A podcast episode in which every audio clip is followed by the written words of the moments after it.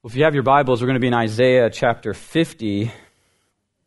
We're also going to be in the New Testament and beginning in Luke 18, but we'll start off in Isaiah chapter 50, looking at just um, four verses, four through seven of Isaiah.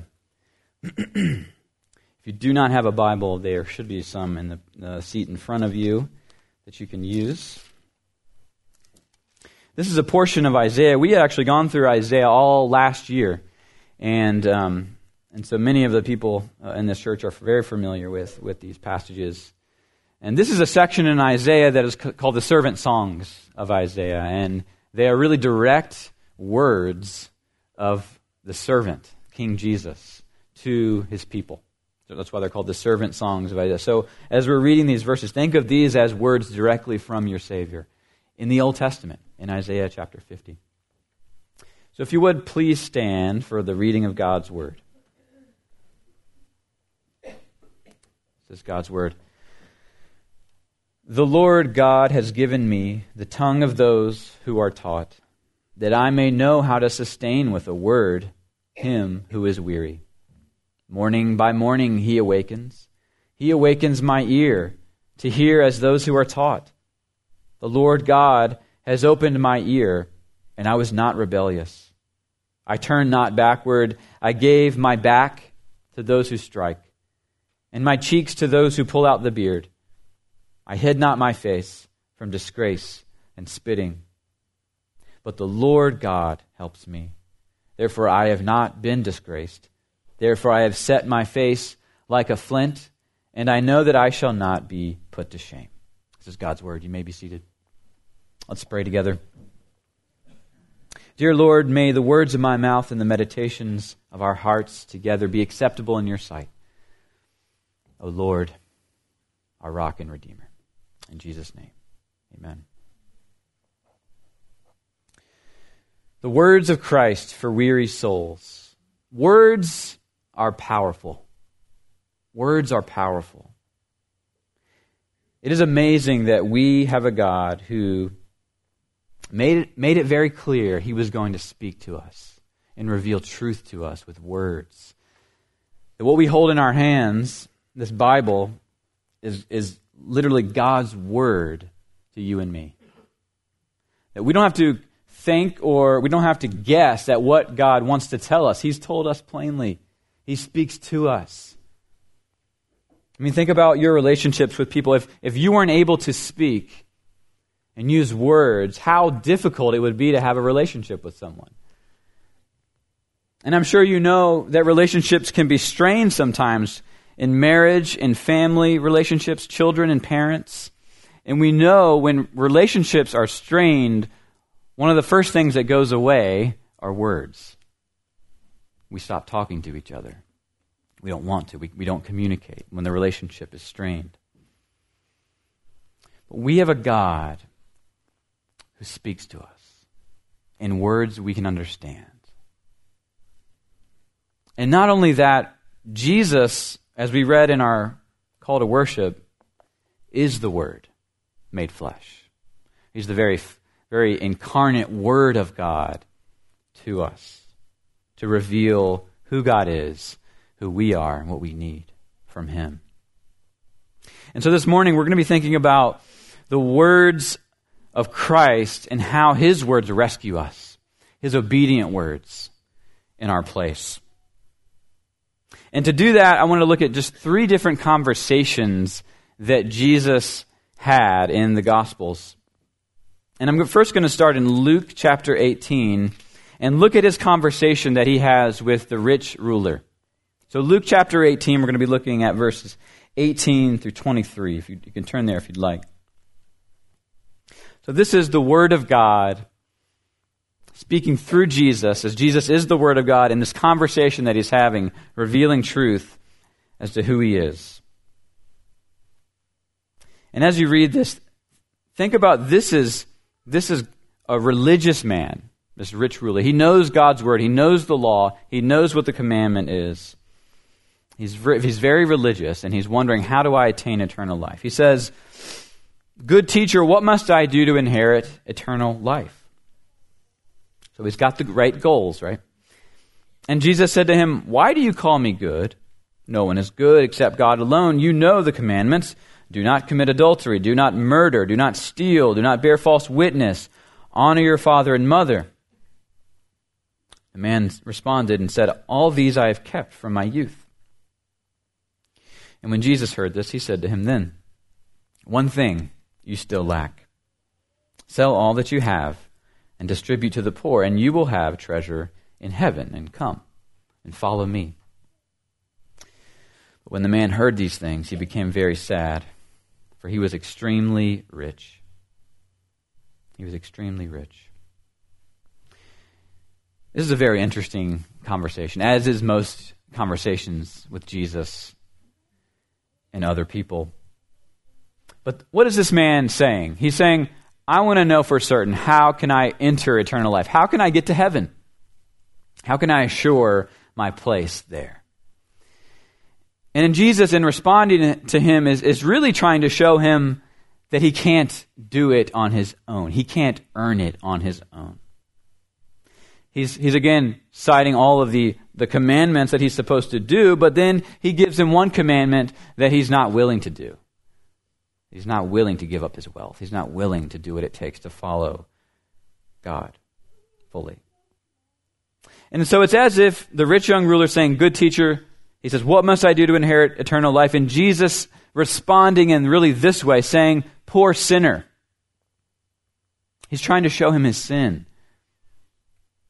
Poor sinner, look what I've done to rescue you forever. That's what God says to all of us who want to do the right thing, who want to enter into heaven and eternal life. We are designed to want to do it ourselves to want to make it ourselves, to want to earn it ourselves. And he says, Look what I've done.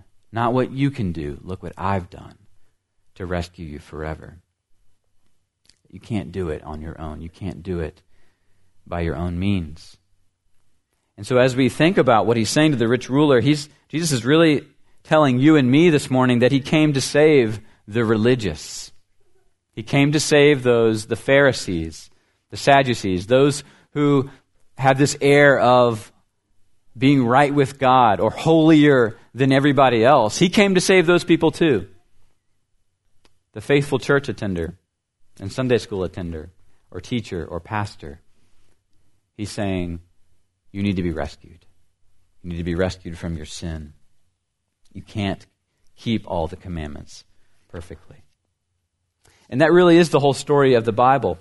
As we read through Isaiah, it's clear that Israel failed. Time and time again, Israel, God's people, his chosen people, rejected him again and again and again. So, what's so amazing as you read the Bible is that Israel failed, but they're not ultimately rejected by God. He doesn't ultimately cast them aside. And so it's clear he doesn't leave his people, but they often leave him. In Isaiah 59, we read, Behold, the Lord's hand is not shortened that it cannot save, or his ear dull that it cannot hear. But your iniquities have made a separation between you and your God. Your sins have hidden his face from you, that he does not hear. When we feel distant from God, when, when you or I feel distant from God, it's not because he has left us. It's very often because we have left him. And it's our own sin. It's our own sin making a separation between us. Because God is powerful. He can do anything, He can save anyone. No one is outside the grasp of His saving mercy. But what Jesus is trying to, to show that rich young ruler is that your obedience, though good, is not enough to save you. Your obedience is not enough to save you. In fact, the gospel says your obedience is actually a hindrance that you must look to another's obedience in your place. And when you see Jesus being perfect for you, that changes you. It makes you want to serve him. It, that's where the obedience is created. Jonathan Edwards said, The only thing we contribute to our salvation is the sin that made it necessary. That's the only thing you contributed to your salvation, is the sin that made it necessary. You must repudiate your attempts. You and I must repudiate our attempts at obedience if you want to be saved. But God is telling them He hasn't rejected them. His mercy is more than the weight of their sins. So if it's not about our obedience, the question becomes how will holy and just God dwell with a sinful, covenant breaking people? How does that work? If God is so holy, if He is so righteous, how do we dwell with Him? You may be asking yourself, why does God stick it out with me? Why does God keep coming back to me with His grace and His mercy year after year, month after month? He's still with me. Why does Jesus stay in a bad marriage with us? Why hasn't He divorced us? Because He's obedient, because He is faithful to the covenant ultimately, because Jesus was obedient in our place. If you go back to Isaiah 50, we see that it's because of his words. His words are for those who are weary, but it's also his obedience for us. Verses 5 and 6 the Lord God opened my ear. I was not rebellious. I turned not backward. I gave my back to those who strike, my cheeks to those who pull out the beard. We see the active and passive obedience of Christ. We ask, What must we do to be saved? Jesus responds, Look what I've done to save you. You must if you want to understand Christmas and the gospel, you must understand that first of all. It's ultimately not about what we can do. The gift of the gospel is that it's a gift that we have to accept, first and foremost. And then we go and do because we've been saved. The next conversation I want to look at is in Luke 19, just a chapter forward in the gospel, verses 1 through 10. And it's a scene that any child who's gone to VBS knows Zacchaeus and Jesus and their conversation. Every kid knows that song. Chapter 19, verses 1 through 10 in Luke. He entered Jericho and was passing through, and behold, there was a man named Zacchaeus, and he was a chief tax collector and was rich. And he was seeking to see who Jesus was, but on account of the crowd, he could not, because he was small in stature. So he ran on ahead and climbed up into a sycamore tree to see him, for he was about to pass that way. And when Jesus came to the place, he looked up and he said to him, Zacchaeus, hurry and come down, for I must stay at your house today. So he hurried and came down and received him joyfully. And when they saw it, they all grumbled. He's gone in to be the guest of a man who is a sinner. And Zacchaeus stood and said to the Lord, Behold, Lord, and half of my goods I give to the poor, and if I have defrauded anyone of anything, I restore it fourfold. And Jesus said to him, Today salvation has come to this house, since he also is the son of Abraham. For the Son of Man came to seek and to save the lost. So you know about Zacchaeus, right? He was a, a chief tax collector. All the other Jews hated Zacchaeus because he was working for the Roman government to take the taxes, to overcharge the people, to keep them in poverty, while he got wealthier and wealthier, wealthier, and worked for the, the Roman occupation. They really did not like Zacchaeus. He was a sinner. He's not seen uh, well in, in the religious sense. And so in this story, we see Jesus coming uh, through the town. Zacchaeus, being a wee little man, needed to get up high to see Jesus. He wanted to see who this celebrity was. But everybody was crowding around. And he gets up, and Jesus, seeing him in the tree, says, Zacchaeus, hurry and come down. I must stay at your house today. We have got to realize how significant that is to stay, stay at someone's house. It's to accept them, it's to bring them in, it's to, it's to tell everybody, I, I am endorsing this man by staying at his house. I'm welcoming him in. It's, way, it's, it's packed with meaning, way more than we understand that to mean in our day and age. Everybody else wants to see Jesus and have him stay at their house. He's inviting this chief tax collector to stay at his house or to go to his house. So, of course, he hurried and came down, received him joyfully. And then he, everybody says what everybody's thinking. He has gone in to be the guest of a man who is a sinner Who is a sinner. And here we see the second lesson in this conversation. The first is that Jesus came for the religious, those who were trying to do the right thing. Here we see Jesus coming for the irreligious, those who are sinners, who openly, uh, uh, everyone knows they're lost and wayward. Jesus came to save them too.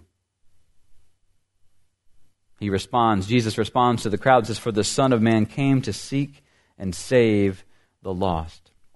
I don't know which camp you're in in those first two groups. Are you the religious type? Or are you here this morning trying something new, coming to church, irreligious, does, doesn't go to a church? Jesus is after both of you. The one who's been faithfully attending, who is uh, here and, and, and, thinking that we've earned our place here because of, of, our religious performance that we've put on. He's come to save you from that. But he's also come to save those who do not know him, but who, are seeking him and are held back by your sin. He came to save the lost as well. He lived perfectly for us. He was actively obedient for us, and he was passively obedient in what he endured and suffered in our place. It's one of the most amazing things about the incarnation is that Jesus was made a baby, but this baby was going to grow. He was going to end up becoming 33 years old and suffer for us and endure not only the cross, but endure this life, all the, all the difficult things of life he was going to endure as well. Hebrews chapter 5 verse 7 in the days of his flesh Jesus offered up prayers and supplications with loud cries and tears to him who was able to save him from death and he was heard because of his reverence. Although he was a son, he learned obedience through what he suffered. Isn't that amazing? Jesus learned obedience as God. In his flesh, he learned obedience. And going back to Isaiah again, notice the willingness of Jesus to be mocked and beaten in our place. That he took our punishment for us. He says, back in Isaiah, I gave my back to those who strike. That Jesus willingly gave himself over to the beating that he didn't deserve. He was dedicated to this task of suffering for his people in mind and body. And I think we shouldn't forget that, that, that Jesus' incarnation and his obedience and his death was all voluntary. This, God didn't necessarily have to do this. He didn't, he, Jesus didn't have to come, but he did it. It's plainly clear in John 10 when he says, I'm the good shepherd. I know my sheep, my sheep know me, just as the Father knows me and I know the Father. I lay down my life for the sheep. No one takes it from me, but I lay it down from my own accord. No one took Jesus' life. Why was he on the cross? Because of his love. No one takes my life from me, but I lay it down to my own accord. I have, an, I have authority to lay it down and authority to take it back up again.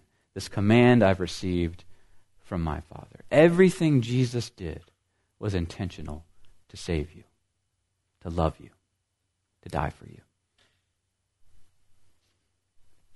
In the last conversation, we see that clearly in his words to the disciples from Luke 22 when he's sharing the Passover with them.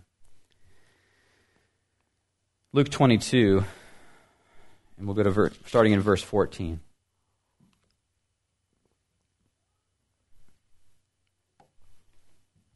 And as we move into a time of the supper, this is what the Lord was doing. He was he was sharing the Passover, but he was totally transforming it at the same time.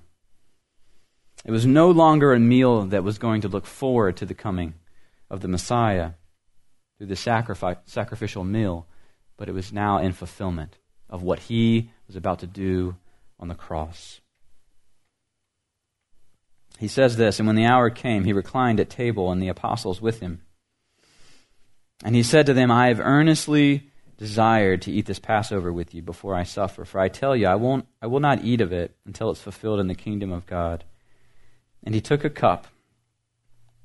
And when he had, given thanks, he said, Take this and divide it among yourselves, for I tell you that from now on I will not drink of the fruit of the vine until the kingdom of God comes. And he took bread, and when he had given thanks, he broke it,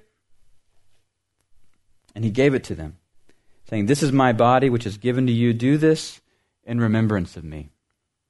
And likewise, the, the cup after they had eaten, saying, This cup that is poured out for you is the new covenant in my blood. And so it was at this meal that he shows them what he's about to do, that he's going to lay down his life for his people. His body will break, his blood will be spilled. And so, as his church, he's given us this sacrament, we call it. A sacrament points to what he's done for us, it's a sign in that way, but it's also a seal, it's a confirmation of his love for us. That as surely as we touch these elements and drink them and eat them, that he is with us, he loves us, and his death is sufficient for our salvation. Uh, this is for God's people. To, to take these elements and to eat and to drink is, is a way to um, proclaim your faith. So, this is for Christians. If you're here this morning, you don't know Jesus, you're not a Christian, um, this is no way to pressure you to take it. In fact, we'd rather you, we want you to sit and we want you to, to see what's going on and to ask questions about who is Jesus. This is for those who've been baptized, who trust in him, and are his disciples, just like the disciples were the followers of Christ the first time he instituted uh, this meal. It's for our faith to be nourished. And what an amazing day we get to celebrate this on Christmas and remember what he did, why he was born in the first place. He was born to die for our sins. Uh, I'm going to pray, and as I pray, those who are serving can come forward. Dear Lord, we, we pause for a moment and we ask you, would you set these elements uh, and set them apart for this holy moment, this holy use, where we are encouraged by what you've done to save us, Jesus. Would you be here, Jesus? Be with us in this sacrament. As we eat and drink in faith, would you increase our faith? Would you increase our bond as believers in the unity of the church as we trust in you? So bless us now and thank you for this meal which points us to your sacrifice, Jesus. In your name we pray. Amen. Let's pray together. Father, we thank you for feeding us, nourishing us, and being with us. We thank you for your presence with us this morning. And would you bless us as we go out from here? Fill us with joy and rejoicing in the salvation that you've given us, the hope that we have in Christ. Warm us, Father, with your Spirit. In Jesus' name we pray. Amen.